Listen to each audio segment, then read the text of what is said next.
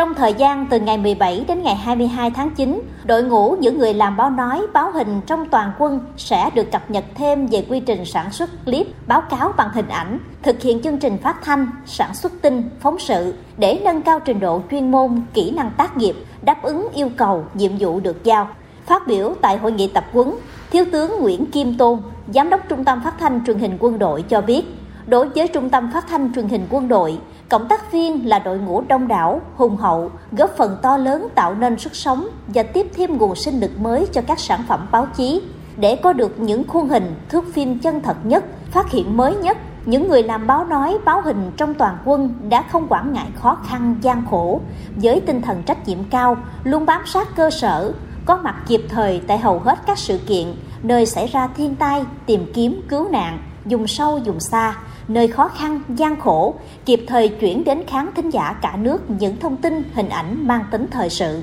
phản ánh toàn diện các hoạt động công tác quân sự quốc phòng, đặc biệt là tôn vinh, lan tỏa hình ảnh cao đẹp bộ đội Cụ Hồ trong thời kỳ mới.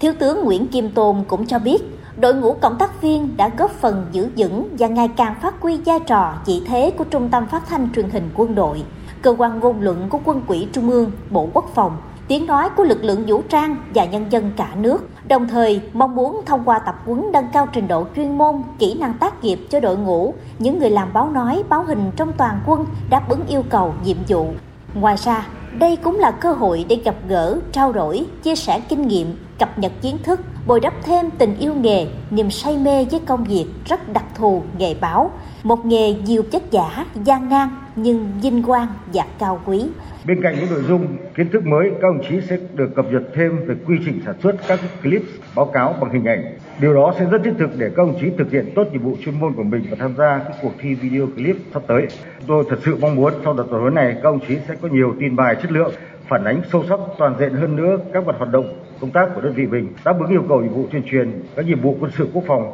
xây dựng quân đội, củng cố nền quốc phòng toàn dân và thế trận an ninh nhân dân trong tình hình mới.